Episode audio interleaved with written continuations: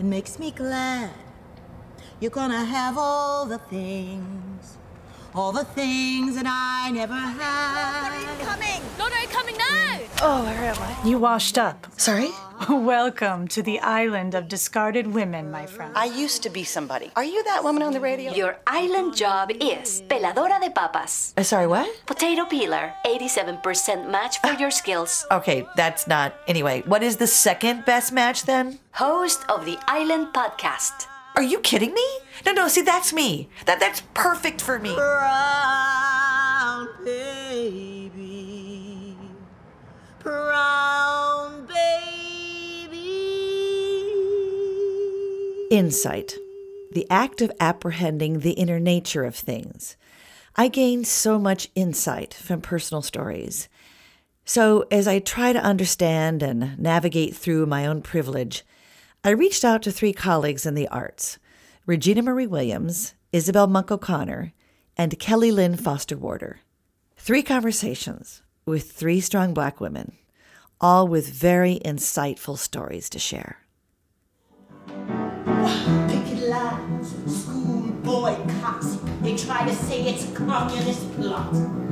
All I want is equality for my brothers, my sisters, my people, and me. Regina Marie Williams, heard here performing on stage as Nina Simone, is one of our original inhabitants on the island. She's also an actor and singer who's been killing it on stage here in the Twin Cities and across the country for decades.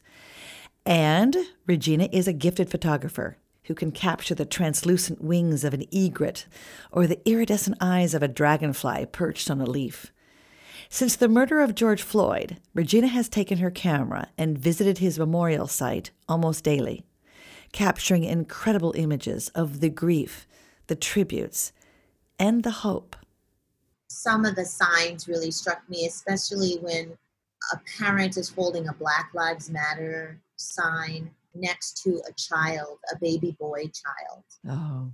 And it just, I don't know why it hits me. Well, I know why it hits me, but at the moment, it hits me and I feel it before I realize what I'm thinking about. Yeah. That that child matters. He's cute now, but what happens to that little black boy when he becomes an adult? And so it's so important that these signs exist and that we not just take photos of them, but take notice of them Yes. and and take them in and recognize what they mean. Uh, and hopefully change will come. That's what we hope. But what it does is it strikes me. It makes me emotional. I am quite raw from it, but it's also really exciting, Sue. And behind every image, there's a story. So the photo of the family of four. Oh, yeah. Oh, that was the day that uh, Terry Floyd, who is George Floyd's brother, was coming to. Right. Okay. Okay. And there were lots of protesters out there, or ralliers and marchers. They were all there in solidarity. And it was the two parents, the black father and the white mother, and the two biracial kids. And they're standing together and they all give you the, the fist and the power and the peace sign. And the little kid, the older one, is standing right next to his dad, and his t shirt says, I will save the world. And it's a Spider Man t shirt. Yeah. And when I, I don't think I even saw the t shirt until I got home, Wow. uh, until I saw the photos. And I was standing next to a reporter, and the reporter took the same photo, um, slightly different. She, um, a photojournalist, and she took a fantastic picture, and she was standing maybe a foot away from me. But when they published the picture, the kid's T-shirt isn't in there, and to Yeah. me, the T-shirt completes the message that I feel that was saying that these parents brought their child here to say, listen, this is the work that we're doing, but we're mm-hmm. not done yet. Yeah. And and so the kids to get practice doing this because it ain't over, Sue. right. And you know, that's been part of the discussion is that this, my dears, is once again the beginning of this portion. Right. Uh, lots of things have changed because of it, but this is the beginning of this portion. So it's it's been terrific to see the kids out there uh, wearing their t-shirts and wondering what's going on or Mhm. showing their sorrow. And there was a photo I took the other day of a drawing of George Floyd, and it said Oliver, age nine, drew the picture. Oh, whoa. And some of the kid art, they don't know, uh, they don't completely understand about the race thing. They don't understand why somebody has to die like that. Right. That's right. what they don't understand. And they're feeling sorry because they understand when you call for your mama. So we, there's all this kid art out there that is really um, also strikes me. So it's powerful and it's moving and it's also very sad. Yeah. No, it's very sad. These photos to me are are documenting this time. Yeah. I, I took a picture and a bus passes by and it says essential trips only. So my thing is take a picture with it, take a picture without it. And I get home and we go, well, you got to leave the bus in there because Yeah. that makes the statement about where we are in the world right now. Yes. One of my one of the lessons that I have learned about taking pictures is that you have to close-ups are really great, but how about showing uh, the environment where Yeah. you actually are? You've got to place the picture Yeah. and showing the bus with the essential trips only, uh, showing the crowd, showing the masks that say "I can't breathe" and and and other messages, and showing people holding their hands up and they're wearing purple plastic gloves and it's 83 degrees Yeah. outside. Uh, they tell a story about where we are right now. I told her about one of my favorite images, and she shared one of hers. The mother and the kid, which I love, the mother helping her young son write something in chalk on the Yeah, street. I love that one. I'm Um, glad I took that picture because I almost didn't. No, I love that one. I love that one. It's just like, here, let me help you express yourself. This a little three year old or four year old uh, in chalk on the street at the memorial site. my favorite sign says, This is our collective PTSD, Oh, because that's what it is. Those signs are our grief, yeah. they are our anger, hmm they are our sorrow, Yeah. they they are also a way to show solidarity sue and you see a lot of solidarity people just standing together Yeah.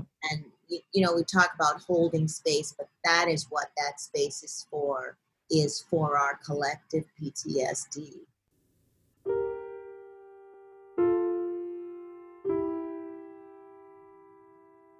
everyone is not happy that that george floyd memorial is there Yeah. True. Everyone does not feel that we should be grieving. People are angry about this time. So, and that's okay too, yeah. but uh, their purpose is not for destruction. Their purpose is to enlighten us and remind us of where we are and who we are. Yeah. And and you see much more beauty in the pictures than you see anything else. And you see love and you see forgiveness. You see, I want to do better. You see, I'm hearing you. You see, I am not taking this anymore. Uh, but but I don't see destruction. Um, I mean, I see some angry things, and I take those pictures too. yeah. Like the guy throwing the bricks. Yeah, That was a scary day for you. Um, that was a really scary day for me. I'm glad I got the picture, but it kept upsetting me. I mean, I wondered if I had PTSD. So I had to take those pictures down. Yeah. I didn't want to look at them. Yeah. I have a hard time looking at them when they come across.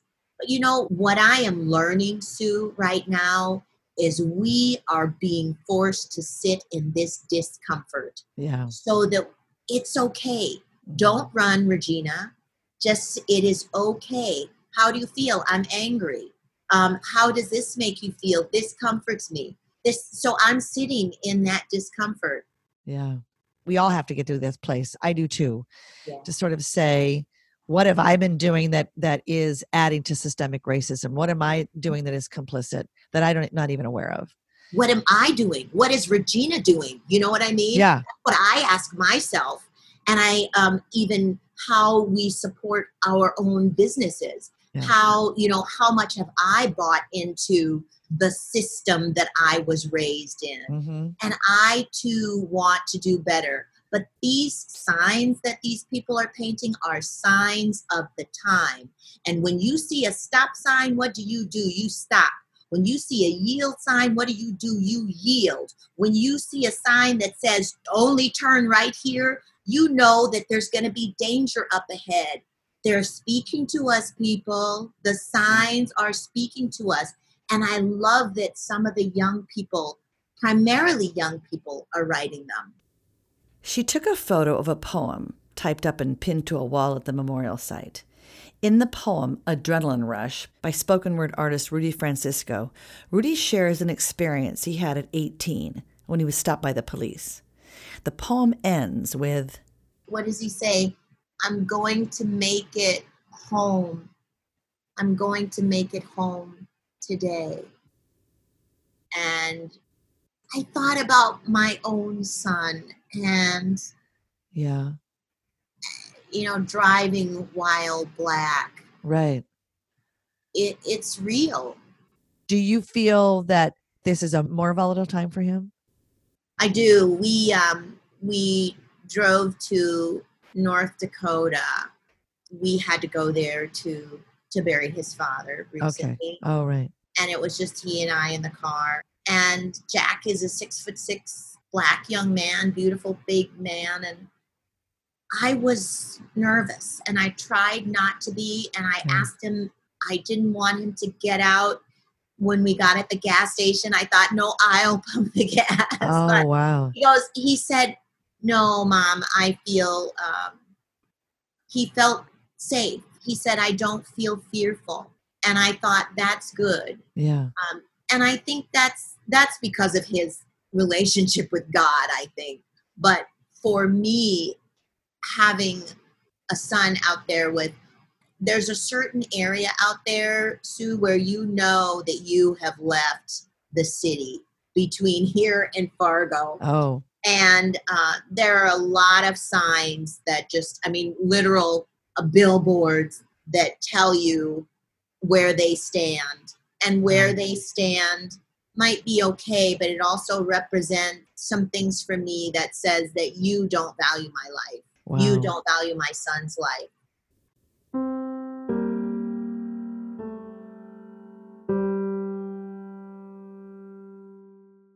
Does capturing these images for you, is it healing at all? Oh, it absolutely is. And it makes me feel um, powerful. Yeah. that sounds weird, but because, okay, yeah, because we feel so powerless right now, Yeah. most of the time, you know, we, the things, Sue, that I get my strength from, I was telling Tom this the other day that I, it took me a while. I just got up and I had to write it down. I am a mentor in the theater. Yeah. There is no theater. Right.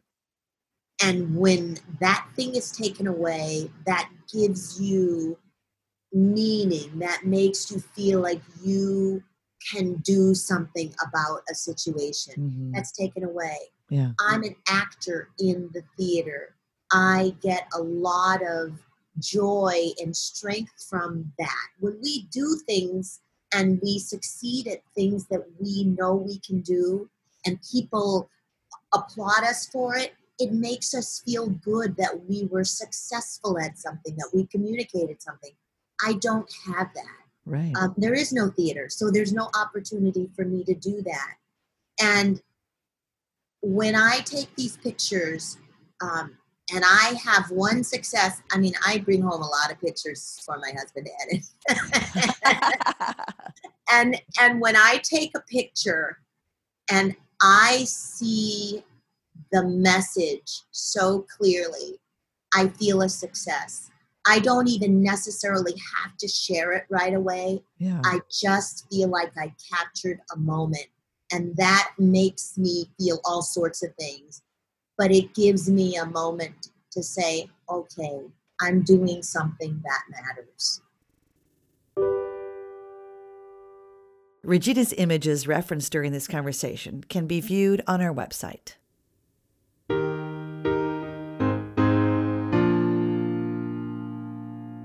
Isabel Monk O'Connor is a Yale School of Drama trained actor who has worked on Broadway and with celebrated regional theaters like the Guthrie and Oregon Shakespeare Festival. She grew up in the 50s and 60s just across the Mason Dixon line in rural Maryland. Segregated school buses, one each for black and white kids, a segregated bus to catechism with a black side and a white side. White kids got off first. She remembers the first time she saw a white person up close. I went to Mr. Hyde's. It was called Hyde's, and it was a dairy because we didn't have cows, but we had pigs, so we had meat and bacon and all that stuff. And there were chickens, so we had eggs. But in order to get milk and butter, we had to go to Hyde's. And I went with my mom, and I was maybe five or six, and I was looking all around and I was looking at Mr. Hyde because I don't believe I'd ever seen a white person that close. Wow. And I was mesmerized. yeah. And Mr. Hyde asked me what I was looking at, and I better put my eyeballs on the floor. And my mother, I, I think my mother got a little nervous, Yeah. but I did what he said. And well, first of all, I was looking at a being that looked nothing like, well, he looked like the people on TV, but I was actually seeing him up close. Yeah. And that was amazing to know that the people on TV actually lived in the world. Wow. You know what I mean? Yeah. Those were real people. I mean, Yeah. we could, you know, I we drove around, you could see people, but wow, that was amazing up close. Okay, the first white person that you're seeing up close, and then the instant putting you in your place. Oh, Yeah. definitely. Not just in my place. And oftentimes I want uh, now, as a uh, you know, looking back, I wonder now looking out. I think I, I wonder where my place was. My place was definitely uh, below him. My place was definitely under his foot. And oftentimes my place might have been six feet under the earth.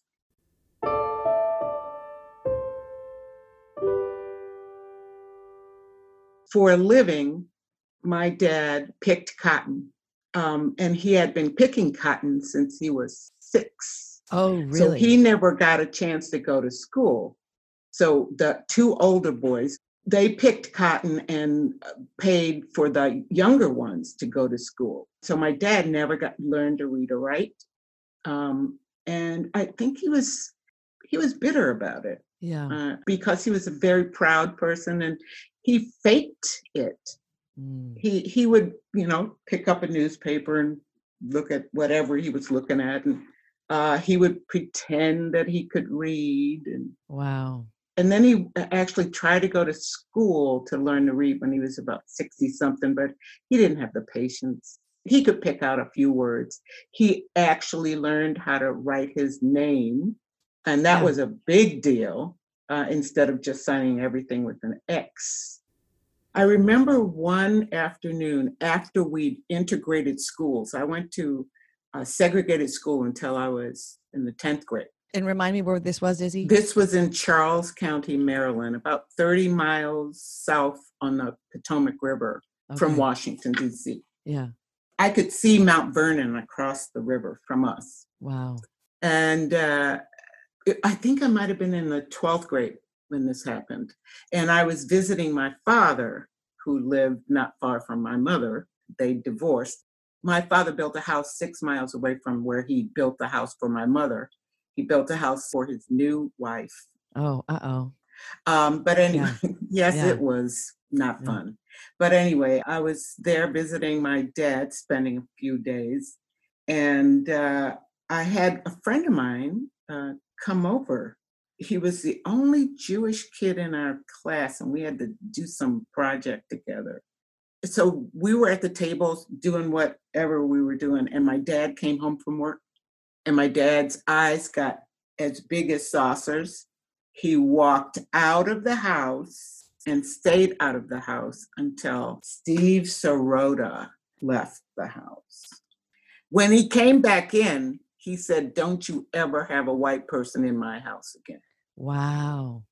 Because he had been abused greatly Yeah. at, from, you know, uh, and I found that extraordinary, but I, uh, I abided by his law for his house. So. And that had never come up before as far as like No, yeah. no. And because my father's new wife actually looked white, but she was black. Oh. I mean, she was very fair. Yeah. I mean, extremely fair. She wasn't caramel colored. She wasn't, uh, you know, teased and tan. She, she, she was what they call high, high yellow. And uh, she was what um, we called in our community a Wesort. A Wesort? A Wesort. mhm. Yeah. And a Wesort was someone who only married people who looked like them. So they only married Wesort. Oh. Yeah. And so they had a lot of um, intermarrying and a lot of uh, very light skinned children with straight hair and some different colored eyes. Underscoring that the lighter skin is more attractive or better or No, no, you could stop at better. You don't. You don't have to say more attractive. Yeah. You just say better. better. this reminds me of a a Little House on the Prairie episode where um, the kid from uh, what you're talking about, Willis, uh, the big boy Yeah. was on there, and he was playing a little slave kid or whatever, and he had this conversation with Michael Landon or Pa, Yeah. Uh, and he asked Pa, You answer me something, sir. Uh, If I can. Would you like to live to be a hundred? I'm sure I would. It's not very likely, but I guess all of us like to live to a ripe old age. Would you rather be black and live to be a hundred, or white and live to be fifty? and Michael Landon had no answer.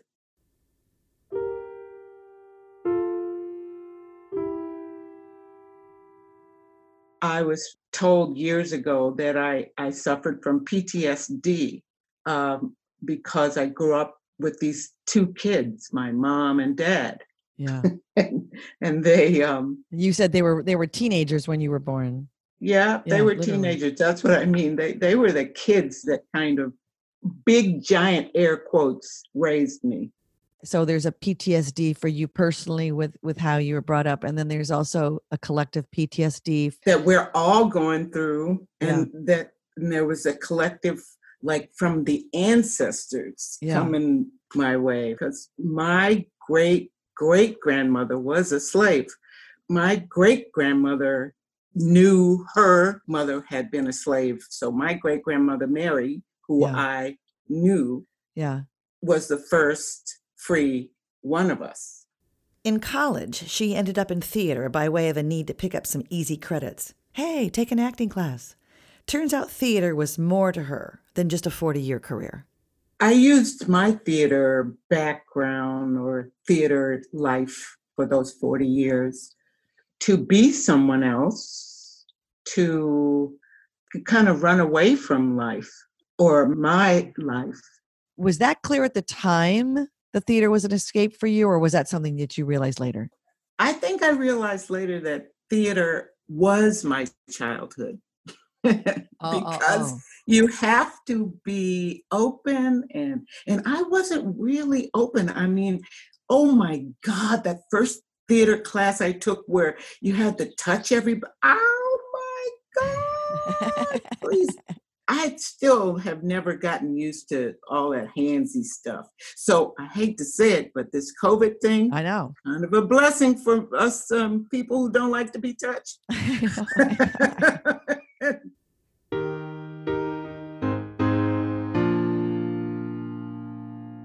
Is there anything about what's happening in the last few months, whether it's the pandemic or since George Floyd's murder?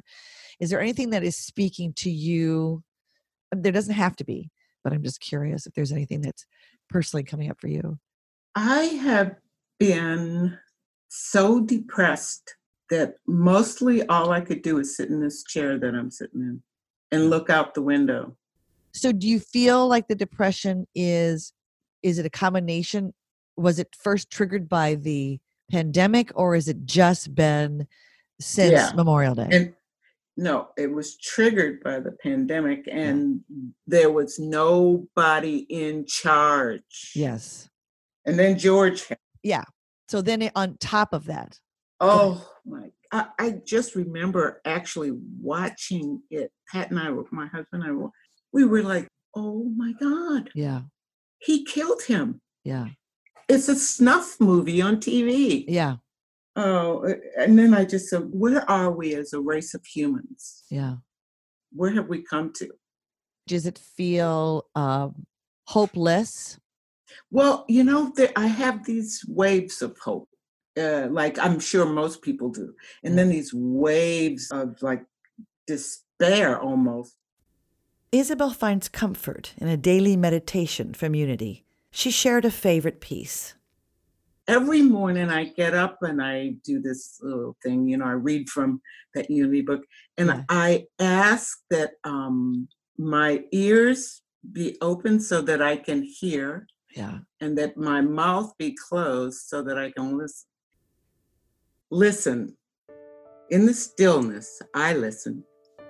When the world is rife with clamorous noise and chatter, I may become distracted from purposeful activity. My energies may be dissipated as I listen to gossip, dissect the news of the day, worry about the stock market, or fret over trivial matters. In my inner sanctuary, I find comfort and solace.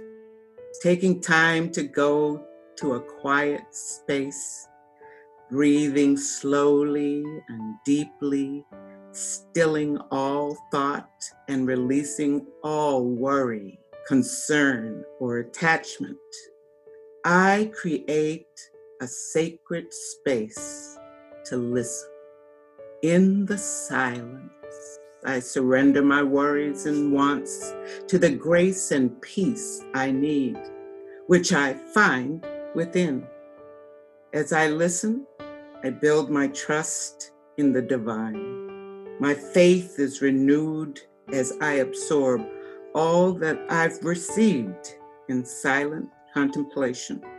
I return to my activities refreshed and refocused.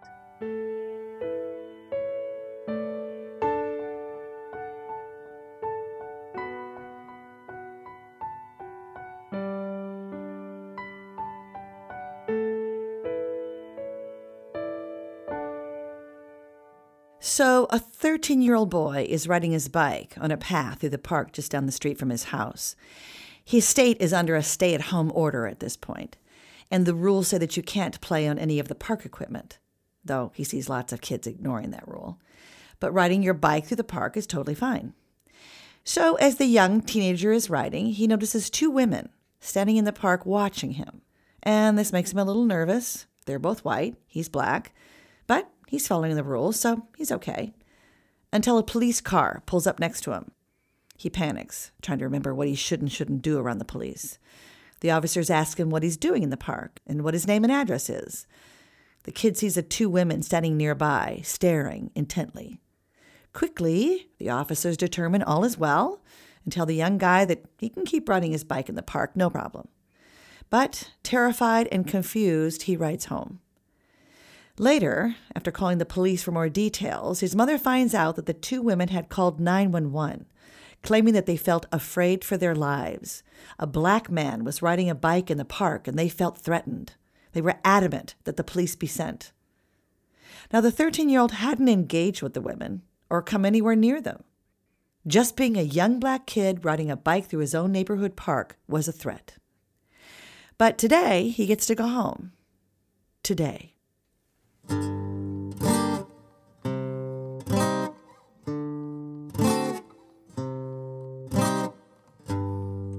I don't know you, and you don't look at all like me.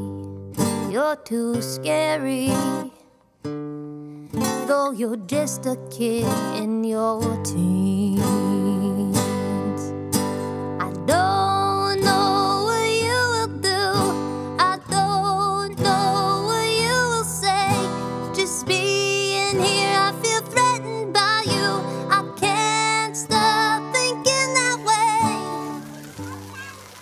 There. Welcome to the pool. Are you members? Because this is a members only pool, unfortunately. Oh, you are new members. That is terrific. we could sure use some diversity around here, right? I mean, look at this crowd. So, when did you guys join? Uh, no, no, no, it's not a big deal. I just happen to know all the members here and I haven't met you yet. So, you join when? Oh, okay. Great. You don't happen to have your membership card with you, do you? Uh, no, no, no, no. Not a requirement, not at all. Just curious because I can't believe I haven't met you yet. anyway, welcome to the pool, okay? And I look forward to seeing you here more often, right? Great. Oh, and you know, if anyone gives you a hard time, you just send them to me. They know not to cross me. No, no, no, no, not in charge. Just, just me. Oh, and if the sun gets too much for you, there's umbrellas over there that you can use. And, and you should know there is no lifeguard on duty. So if you're not the greatest swimmer, you know, you'll want to be careful. Oh, and there's towels over there. You know what? I'll go get you some. Oh, I'm Karen, by the way. And you are? Yes, you know me. Entitled privilege with too much to say. Please stop filming. I'm in no mood to go viral today. So don't tell me what to be. I'm hanging on to the status quo. I'm and free and always will be. Living my life the way I know. In 1955, Carolyn Bryant accused 14 year old Emmett Till of assaulting her in her grocery store in Money, Mississippi. She said he had grabbed her around the waist and said lewd things to her. Her husband and his half brother wanted revenge. So, three days later, they kidnapped the 14 year old from his uncle's home in the middle of the night, tortured and killed him, and dumped his body into the river. The husband and half brother were acquitted by an all white, all male jury, and the image of Emmett Till's tortured body in his open casket was seen around the world, effectively launching the civil rights movement. 53 years later, in 2008, Carolyn Bryant, now Carolyn Bryant Donham, recanted her story to a historian who is writing a book called The Blood of Emmett Till. The assault never happened, she told the author. What young Emmett had actually done that day in 1955 was whistle at her outside of her store. Emmett was from Chicago and was visiting cousins in Mississippi that summer. The cousins were very well versed in the protocol of the Jim Crow South. Emmett was not. In 2018, 10 years after Carolyn's recanting, the historian Timothy Tyson finally published his book, revealing her stunning truth. When he was asked why he hadn't shared Carolyn Bryant's recantation 10 years earlier, his response was, I didn't think it was important. This book is about Emmett Till, not Carolyn Bryant. But without Carolyn Bryant's false accusation against Emmett Till, Emmett would have lived on. That is, until the next white woman. 911, what is your emergency, please? Yes, there is a black man riding his bike around the park, and I feel very threatened. Threatening you right now, ma'am? No, no, no, no, but he might. Say he's an African American male? Yes. Can you give me an idea of his age? Oh, I don't know. Um, uh, 12 or, or 13. 12 or 13 years old? Or maybe a, a, a big 11. All right, ma'am. Is near you right now? No, no, he's on the other side of the park right now. He's he's riding away. He's riding away from you? Yeah, yes, I can barely see him right now, but but he's black. Ma'am, I can't send the police just because he's black. Yes, you can. No. You, you do it all the time. No, ma'am. You I- know what? I need to speak to your supervisor. I'm not getting good service here. Ma'am. No, no, no. Please connect me with your supervisor right now. Ma'am. Hello? Hey, hello? Sure, you know me. I've been doing this for too many years. Can you blame me? It's the only way I face my fears. So I'll tell you what to do, and I'll tell you what to say. And if you don't follow the rules, I'll call the police. 911, what is your emergency? Um, yes, I. Um, um, never mind. Are you all right, ma'am? No, I'm. I'm fine. I'm just. Uh, I'm stopping. You're stopping what? I, I have to stop. I, I just. I just. I just have to stop. What, what do you have to stop? Ma'am? This. I have to stop this. Ma'am. I am so sorry. Doo, doo.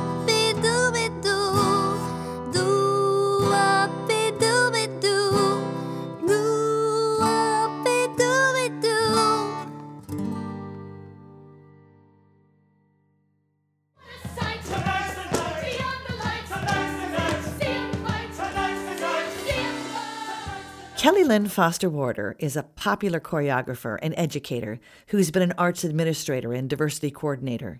Kelly is also an activist and an advocate who's creating a safe space for dialogue about race. She believes sharing personal stories will open up our collective understanding. Like this past February, when she posted a story a day for Black History Month. I was uh, working on a show with an amazing uh, group of people, and we were talking about um, being artists and artists of color and, and and just life in general. And somehow a story came up of growing up and and being a black girl in a white world, and it was just a little story. And my friends were just shocked by it, especially my um, white colleagues were just shocked by it. And I was like, "Oh, you think that's shocking? I got a story for every day of Black History Month as a joke." Yeah. They said, "Oh, you should do that." Like seriously you should think about doing that because that story i'm going to be thinking about that story for a week. And to me that's just something that has happened to me. A new house triggered this story. In august we moved to this new house and our house had a mailbox out in front of the house like by the driveway. And i was super like moved about this mailbox because when i was growing up in rosemount we moved to a house and everybody had their mailboxes on the street and we didn't ours was at the our mail was at the post office. And i just sort of grew up knowing that we went to the post office and i asked my mom about it recently and the reason that we had our mail at the post office and not on the street like everyone else is because our mailbox kept getting knocked down just ours and the time when the, our mailbox was there the mail person wouldn't deliver it to our house. So the post office folks let us go to the post office. And so that was my dad's daily ritual. He actually became great friends with the ladies at the post office. And we had our P.O. Box 185. That was my address always. And I drove by that house actually yesterday. I don't know why. And the trees are so big, and I'm so amazed. And they have a mailbox too. Wow. They have a mailbox. And so that's how I know that we were the first and that folks weren't sure about us. I grew up here in Minnesota. I grew up south of the river, as we say. And my dad was maybe one of the first black men in Rosemount. That was my experience. And so I've spent a lot of my life as a black person and a biracial person in a white world. I had two parents that uh, were faulted, like all parents, but amazing. And we always talked about who we were and race. And my sweet white mom from Hastings, Minnesota, did an amazing job of helping my sister and I to somehow have great confidence and fully understand that the world does not revolve around us. I don't actually know how she did it. I'm trying to figure it out with my children. But what we learned is that we were unique and that some people would celebrate that and more people would be threatened by it and some people would uh, be angered by it. Growing up, my dad wasn't allowed in my grandma's house at first, my mom's mom. Really? Grandpa would go outside and talk to him in the driveway and i thought that dads talked in the driveway. Like i thought that was the, that was a cultural thing and don't all the dads talk in the driveway while the moms and the kids go in the house? Uh, eventually my grandma did let my dad in the house and because my mom said i'm not coming unless we can all come and my grandma loved my dad. They had they ended up having a lovely little relationship um, for lack of a better word. And so I, I grew up the reason i say that i'm black and i grew up black is because in the 70s and 80s i didn't know a lot of biracial people. And you really were one or the other for the most part. What i found though is that i was one or the other as it convenienced people in their worldview right? So when it was convenient for me to be black i was black. And when being black was frustrating then i was i was well you're you're you're just as white as you are black. Like it was an interesting thing to fight. And there were times when i'd want to go places with my mom so people would know i was white. And there were a lot more times when i wanted to go places with my dad so people knew that i really was black.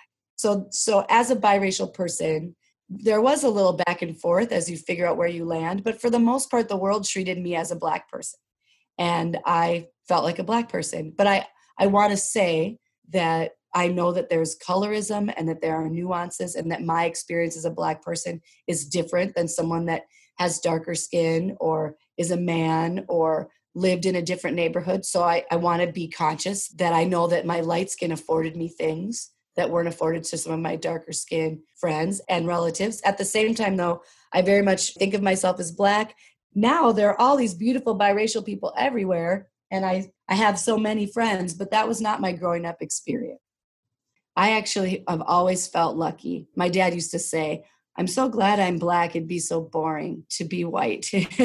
Not in a critical way, No, but no, no. I, yes, absolutely. in a way to try to find the joy in the situation, right? And find the opportunity. And I've always felt that being both has made me more empathetic and has given me a chance to have a broader perspective and view. What I love about this moment is that we're not asking for scraps. We need a reset. Not just black people and brown people need it and, and native folks and and other marginalized people. Our country needs it for us all to move forward. We are stuck in a place that we are pitting our very needs against each other when in fact what we need is to realize that we're as cheesy as it sounds more the same than we are different And then there's the history lesson in grade school. there were a few other kids that were from immigrant families from Laos in my elementary school. Few, very few, but otherwise, you know, it was me and my sister were the black kids. But I do remember the history book. There's a lesson, and the lesson would be on slavery every year, and it would basically be like slaves, you know, picked cotton and, you know, just the kind of the basics, but always there was some sort of conversation about how if the slaves tried to leave, their hands or their foot would get cut off. And everyone would turn and look at me because they're kids and they're like, oh, Kelly's black and they're talking about black things. And then I would cry and I She, would she must know. Yeah. yeah, or poor Kelly. I always felt like they were looking at me like that must be so hard. Like I was a slave.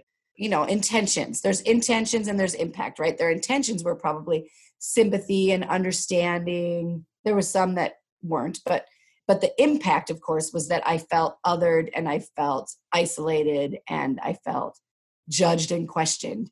And so I would usually cry and I would usually leave.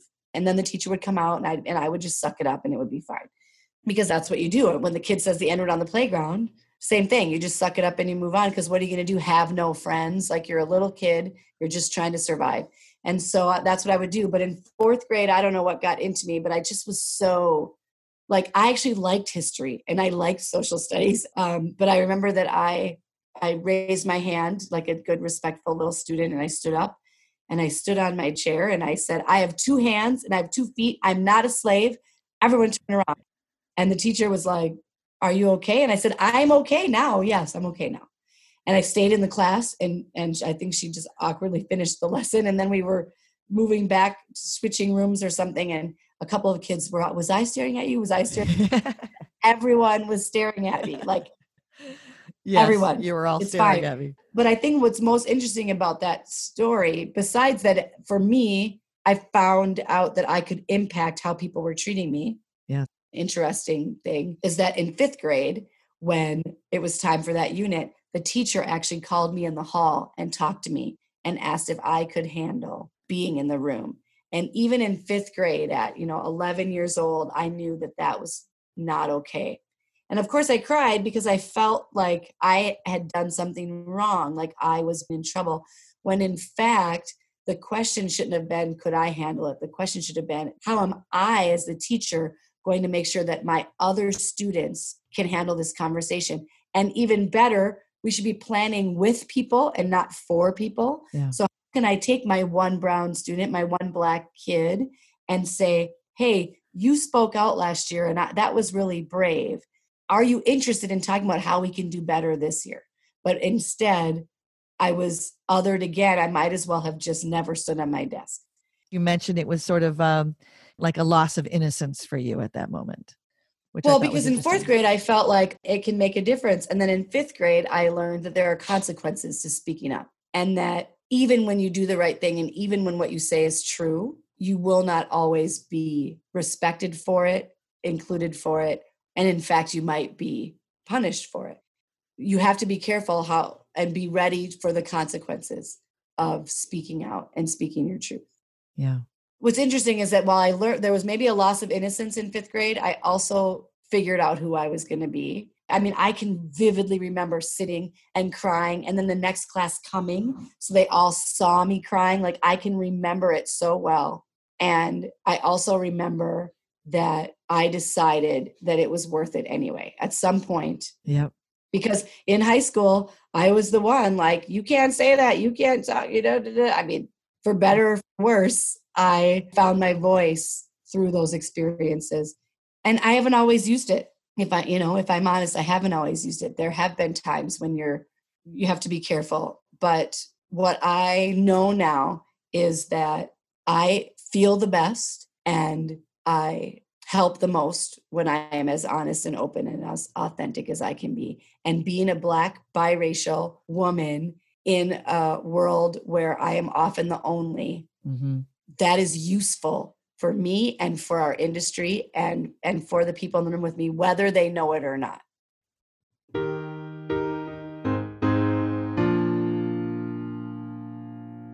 I have three children that I'm responsible for and countless others that I call my children, but I have three in my house.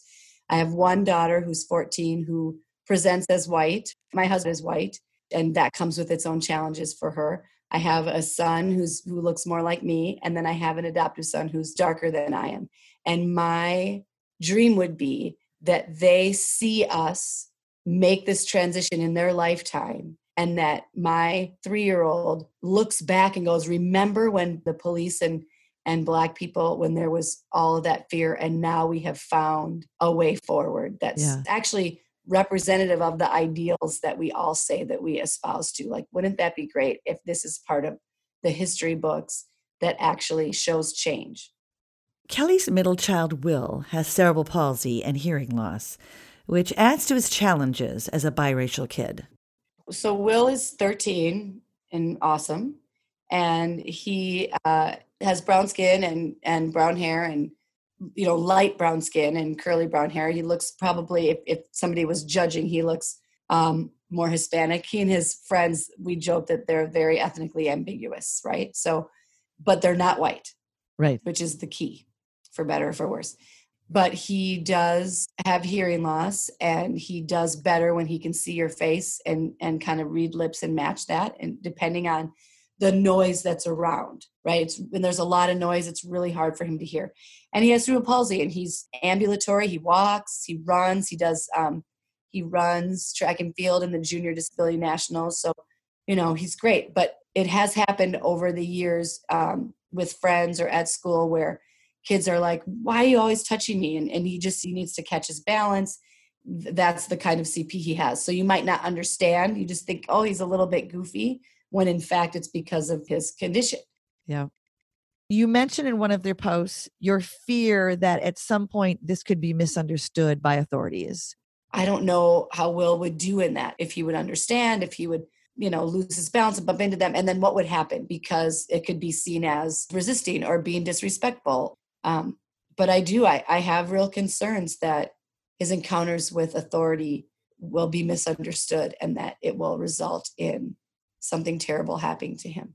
And I know that every mother doesn't have to think about that in the same way Right. because to know Will is to love him. And when people hear about that fear about Will, it hopefully helps them understand. Yeah. You also talk about David, your youngest, who is Yeah. you as you call is is beautifully black. Yes, he is. And when he gets older, is he headed for a life of being seen as a threat? I mean, Um, he's shockingly cute, right? He's Right. just, he's just the sweetest, cutest thing, and people see him to the point where people come up to me to talk to, to like try to because he's that cute. But I do. I, there's part of me that's just like, you think he's so cute right now, and it's usually white people that I'll want to talk to him about and say how cute he is. But there's also, as we moved into this new neighborhood, and before we moved here, we drove around a lot, and my kids would laugh at me because I'd be like, "Are there any black people in the neighborhood?"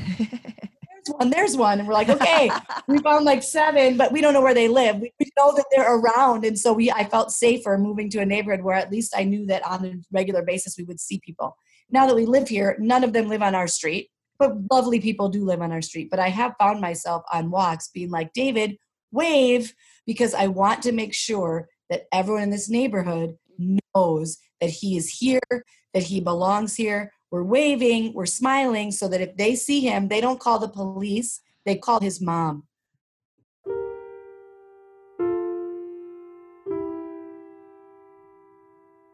currently our kids go to a super diverse school and that will always be the case because it's important that they aren't the only and it's important that they are influenced by people of all races and backgrounds and countries. That is important. That's how we get out of this actually kelly has a store memory too as a kid. This time it's her dad who was a first. We were in the store. It was tom thumb. Remember tom thumbs? Sure. I was probably six or seven. Uh, my dad was in the store and clearly like people were uncomfortable that he was in the store. And this little obviously white boy looked up at my dad and pointed at him and said look mom a robber. And my dad you know he said well i mean that's probably what he'd seen on tv he'd never seen a black person before and or maybe that's a conversation in their house you know who are we to say i mean this is 1980 or 78 or 79 something like that and when the mom was you know, grabbed the little boy close to her and like, hush, little Bobby, whatever it was. But the little boy kept looking at my dad. And so my sweet dad, uh, when the little boy looked, my dad said, boo. Which is terrible. And then and then he smiled. And then he smiled. And they went along their way. But that's that's our story from when I was very little, knowing that when we go places, we should be aware that people are aware of us.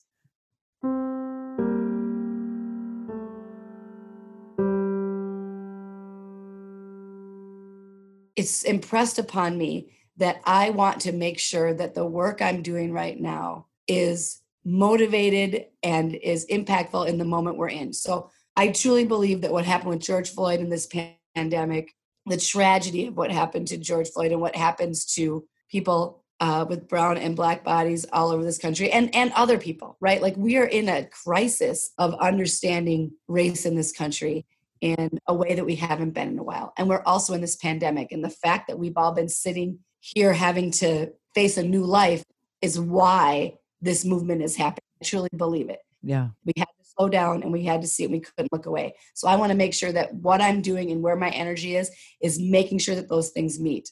I believe in theater and the power and the storytelling of it. And I want to be a part of helping us come out of this better for everyone, for our society. Kelly's dad, Billy Foster, passed away in 2015. In the 1950s, he was in a doo wop group called the Boardwalkers. They recorded a single in 1957.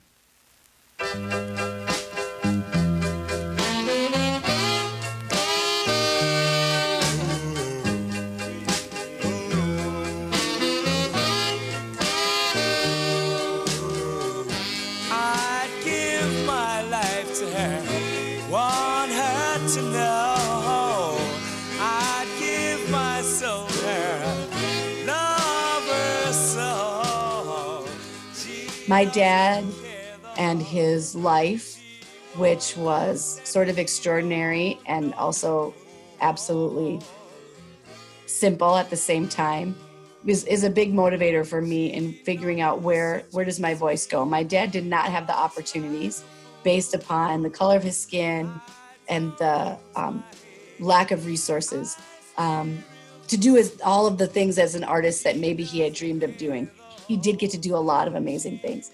But it motivates me to make sure that I'm not wasting the opportunities that are put in front of me when I think about what my dad did with so little, you know, getting a made, being on the radio, writing his stories. He was not a perfect man, but he was a perfect dad to me.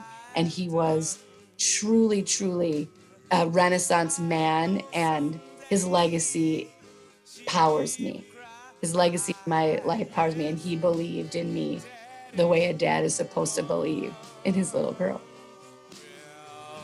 yes, Lord, I want her, want her so. Thank you to our amazing guests, Regina Marie Williams, Isabel Monk O'Connor, and Kelly Lynn Foster Warder. Thank you so much for sharing your stories with us. All so insightful. And thank you to Zippy Lasky and Kyle Kimblin for making that parody song soar. And thanks to the lovely Tony Axtell for his audio production assistance and mastering. Okay, in lieu of ticket sales, we are seeking your support to help us pay our actors and writers and engineers so we can keep these episodes coming until it's safe to meet again, live and in person. I want to send a special thank you to these supporters who have given to us so far Susan S., James N., Nancy S., Linda G., and Jane McD. If you'd like to join this list of supporters, you can donate any amount through our website, islandofdiscardedwomen.com. All donors get a 20% discount from our sponsor, Flip 'em the Bird. As you know, when you don't have the words, let your gloves say it for you. Shop their fingerless gloves, ball caps, and t shirts at flipemthebird.com. Okay, please stay safe, and we'll be back soon with another episode of Island of Discarded Women. Thank you, everybody. I'm Sue Scott.